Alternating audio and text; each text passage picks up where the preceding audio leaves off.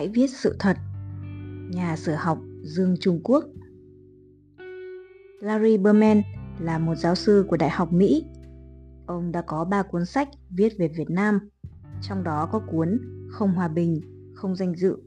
Nixon và Kissinger và sự phản bội ở Việt Nam. Tôi nhắc đến tựa sách này vì cách đây 8 năm, năm 2005, khi bản dịch tiếng Việt được in ở Việt Nam, Hội hữu nghị Việt Mỹ đề nghị tôi viết lời giới thiệu. Sách ra mắt, tôi mới được gặp tác giả. Không biết Larry Berman nghĩ sao mà lần này cuốn sách các bạn đang cầm trên tay lúc chuẩn bị ra mắt qua First News, tác giả lại yêu cầu tôi viết mấy lời cho cuốn sách. Đây lại là cuốn sách viết về một nhà tình báo Việt Nam, tướng Phạm Xuân Ẩn. Viết về vị tướng tình báo huyền thoại này, Larry Berman không phải là người đầu tiên. Ít nhất thì cũng có hai nhóm làm sách và cả nhóm làm phim mà Larry Berman đã từng tiếp xúc. Đó là chưa kể đến cuốn truyện của nhà văn Nguyễn Khải viết cách này đã hai thập niên, tức năm 1983, lấy Phạm Xuân Ẩn làm nguyên mẫu cho một nhân vật văn học của mình. Nhưng Larry Berman là người nước ngoài, người Mỹ đầu tiên viết về Phạm Xuân Ẩn, lại dưới dạng một tiểu sử với sự cho phép của nhân vật. Chắc chắn một người Việt Mỹ viết về Phạm Xuân Ẩn sẽ có lợi thế mà các tác giả Việt Nam khó có được.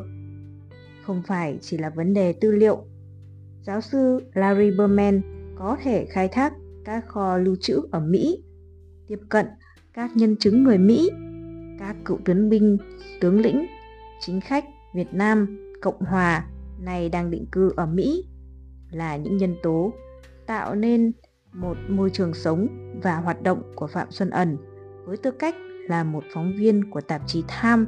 và một nhà tình báo luồn sâu vào nội bộ đối phương để chống lại cuộc chiến tranh mà nước Mỹ tiến hành trên đất nước Việt Nam ở những thập niên 60, 70 ở thế kỷ trước. Nhưng cái lợi thế ấy không mấy quan trọng bằng cách suy nghĩ của một công dân,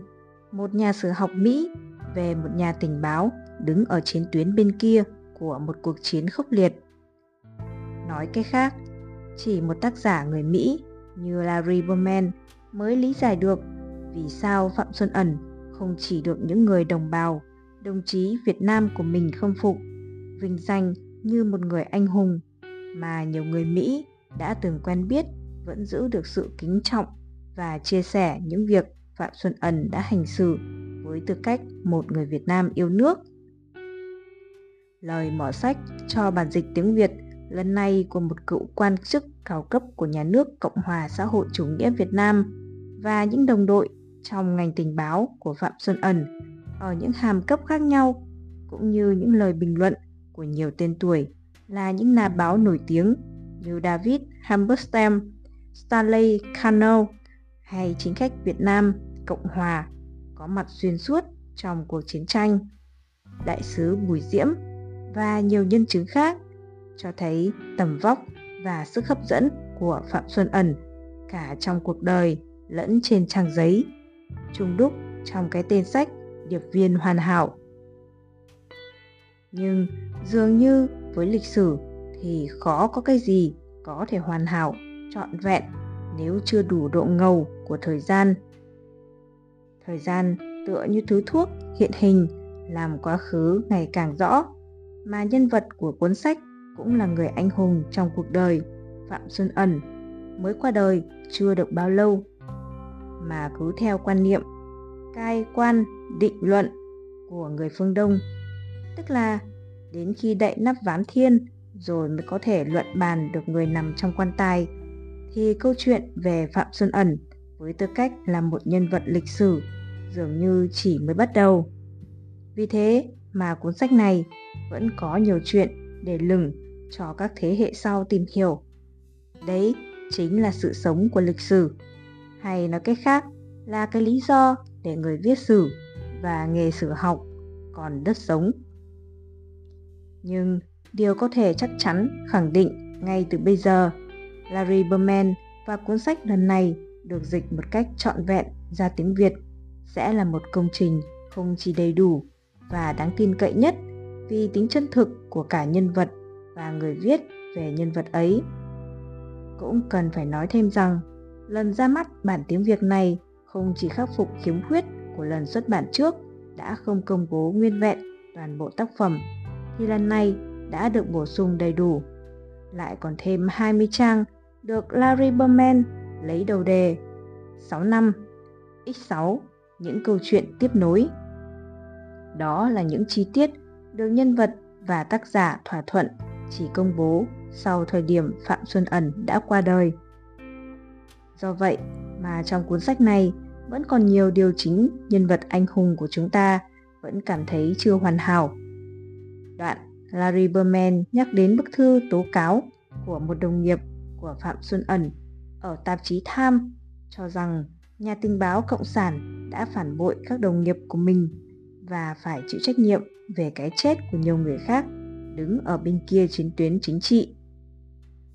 Cho dù cách lý giải của tác giả cũng như quan điểm một số đông đồng nghiệp người Mỹ đã chia sẻ với Phạm Xuân Ẩn chấp nhận bổn phận của một người Việt Nam yêu nước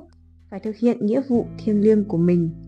thì ngay chính Phạm Xuân Ẩn cho đến những ngày cuối đời vẫn còn nghĩ tới một nữ đồng nghiệp Beverly Tippy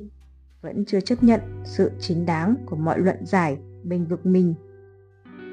Hay nội dung cuộc gặp lại William Colby, người từng đứng đầu cơ quan CIA của Mỹ nhiều năm sau khi chiến tranh đã kết thúc vẫn được nhà tình báo Việt Nam mang theo xuống tuyền đài, không chia sẻ với ngay cả Larry Berman. Điều đó khiến câu nói của nhân vật với tác giả cuốn sách như một lời thắc mắc. Giáo sư thấy đó, hình như người ta vẫn chưa rõ tôi là người như thế nào. Lại trở thành lời thắc mắc của chính người viết tiểu sử về nhân vật của mình cũng như người đọc. Rồi trong những tâm sự mà Phạm Xuân Ẩn biết rằng sẽ là những lời cuối đời dành cho người viết tiểu sử của mình. Ông vẫn ngổn ngang, chưa thể lý giải được những gì đã phải chịu đựng ngay khi đã hoàn thành xuất sắc nhiệm vụ, được phong tặng danh hiệu anh hùng với vô số huân chương đầy vinh dự, ghi nhận từng chiến công cũng như toàn bộ cống hiến của mình cho cách mạng. Ông nói nhiều đến sự cô đơn ngay giữa những đồng đội, đồng chí của mình mà ông cho rằng chính họ vẫn chưa thực sự muốn hiểu mình là ai. Phạm Xuân ẩn còn nhắc đến sự chối từ, một nguyện vọng rất tha thiết của ông là có mặt trong lễ tốt nghiệp đại học của người con trai. Mặc dù đã được nhà nước Việt Nam tạo điều kiện cho sang học tại nước Mỹ, nơi ông đã từng sống, hoạt động và lập những chiến công hiển hách. Ông cũng đã bộc bạch với người viết tiểu sử mình những hoàn cảnh buộc ông phải từ chối những tiếp xúc ngay với cả những người thân, đồng đội của mình sau ngày chiến thắng, để rồi chỉ còn biết khép kín giao tiếp của mình bằng việc nghe đài nước ngoài như một thói quen nghề nghiệp. Cái nghịch lý khắc nghiệt ấy được viết ra để những nhà lãnh đạo phải suy nghĩ về những đồng chí của mình. Nhưng phải chăng đó cũng là một phần của cái vinh quang tột đỉnh gắn với những chiến công trong chiến tranh của điệp viên hoàn hảo, tựa như mặt trái của tấm huân chương, hiểu theo nghĩa của một sự hy sinh cũng không kém phần hoàn hảo. Trong lịch sử, ở những mức độ khác nhau, người ta có thể thấy Phạm Xuân Ẩn chỉ là một trong nhiều chiến sĩ cách mạng đã lựa chọn con đường giống như ông. Phải chăng đó cũng là một phần bi kịch của cuộc chiến tranh mà điệp viên hoàn hảo đã tham gia? Thế nhưng, ở những trang sách khác, ta lại được thấy tấm ảnh Phạm Xuân Ẩn chụp cùng ông Tổng lãnh sự Mỹ khi lên bong chiếc tàu chiến đấu đầu tiên của Mỹ cập bến cảng thành phố Hồ Chí Minh trong một chuyến thăm hữu nghị chính thức Việt Nam vào tháng 9 năm 2003 để ông có dịp thổ lộ. Giờ thì tôi có thể thanh thản ra đi được rồi. Thêm nữa, là tấm ảnh con trai của Phạm Xuân Ẩn với tư cách là phiên dịch của Bộ Ngoại giao Việt Nam đứng cạnh Tổng thống Bush được in trong sách đã nói lên được niềm mong ước lớn nhất vì nó mà điệp viên hoàn hảo của chúng ta đã tận hiến cuộc đời của mình trong sứ mệnh một nhà tình báo chiến lược đã trở thành hiện thực. Xin nhắc lại điều Phạm Xuân Ẩn đã nói với Larry Berman trong lần gặp cuối cùng. Ước nguyện của tôi là như thế này. Chiến đấu cho tới lúc đất nước giành được độc lập, rồi sau đó tái lập quan hệ ngoại giao và bình thường hóa quan hệ với Mỹ. Lúc bấy giờ thì tôi đã có thể nhắm mắt xuôi tay thật mãn nguyện vào bất cứ lúc nào. Như thế, với ông, phần chưa hoàn hảo vẫn chỉ là một bi kịch lạc quan mà thôi. Như trên đã nói, đó chính là một phần của sự nghiệp một nhà tình báo chiến lược, luôn tỷ lệ thuận với những vinh quang đã đạt tới. Rất tiếc, khi Phạm Xuân Ẩn còn sống, tôi đã không có may mắn được gặp điệp viên hoàn hảo lừng danh để kể cho ông nghe hai câu chuyện mà tôi được tham dự. Năm 1995, ngay sau khi Tổng thống Bill Clinton tuyên bố bình thường hóa quan hệ ngoại giao với Việt Nam, thì một trong những sứ giả sớm nhất từ Mỹ qua Việt Nam là những cựu tình báo OSS, tiền thân của CIA. Họ đã có mặt tại Hà Nội vào tháng 9 năm 1995 để gặp lại những đồng minh cũ là các chiến sĩ Việt Minh và kỷ niệm nửa thế kỷ thành lập Hội Thân hữu Việt Mỹ ra đời ngay sau khi nước Việt Nam độc lập. Những cựu tình báo OSS này đã nhảy dù xuống Việt Bắc tháng 7 năm 1945 để cùng đứng trong Đại hội Việt Mỹ xuất quân từ gốc đa Tân Trào 14 tháng 8 năm 1945 đi đánh phát xít Nhật lúc đó đang chiếm đóng Đông Dương, khởi động cho cuộc cách mạng tháng 8. Họ còn được gặp lại Đại tướng Võ Nguyên Giáp, đã từng là tư lệnh của đại đội Việt Mỹ, đại đội trưởng là Đàm Quang Trung và thiếu tá A. Thomas là cố vấn. Đáp lại, vào tháng 7 năm 1997, các cựu chiến sĩ Việt Minh lại có mặt ở New York để gặp lại các đồng minh Mỹ của mình với sự chứng kiến của các nhà sử học quốc tế. Kết thúc cuộc gặp gỡ Việt-Mỹ tại nhà châu Á Asia House, một cuộc giao lưu được tổ chức mà cử tọa tham dự ngoài các nhân chứng lịch sử, quan chức ngoại giao và giới sử học, còn có nhiều khán giả là hội viên hoặc những người mua vé đến dự mà chiếm số lượng đông nhất lại là các quan chức và nhân viên CIA đương nhiệm. Họ nói rằng đến đây dự để hiểu vì sao Hồ Chí Minh lại thiết lập được quan hệ đồng minh với Mỹ, mà trước tiên là với cơ quan tình báo chiến lược của Mỹ trong đại chiến thứ hai và có một sự thật mà chính các bạn Mỹ cho là hiển nhiên. Đó là việc sau này khi lịch sử và thời cuộc lại đặt Mỹ và Việt Nam của Hồ Chí Minh ở hai chiến tuyến đối lập nhau trong một cuộc chiến tranh kéo dài và khốc liệt thì dường như tất cả những thành viên OSS nay đều không thù địch với Hồ Chí Minh và có người còn quyết liệt chống lại cuộc chiến tranh của Mỹ tiến hành ở Việt Nam. Câu chuyện thứ hai là lần Thủ tướng Phan Văn Khải dừng chân tại thành phố Boston trước khi kết thúc chuyến thăm Mỹ vào tháng 6 năm 2005. Trong buổi dạ tiệc, cựu thượng nghị sĩ Mark Govan người đã thất bại trong cuộc tranh cử tổng thống với Ron Nixon năm 1972 đã tuyên bố trước cử tọa rằng sự kiện ngày hôm nay cho thấy các cử tri của bang Massachusetts mà hơn 30 năm trước đã thất bại trong cuộc tranh cử với cương lĩnh chống lại chiến tranh Việt Nam, thì giờ đây có thể tự hào nhận ra rằng chúng ta đã sáng suốt. Cuộc chiến tranh của Nixon đã thất bại và quan hệ giữa hai quốc gia chúng ta đã được xác lập.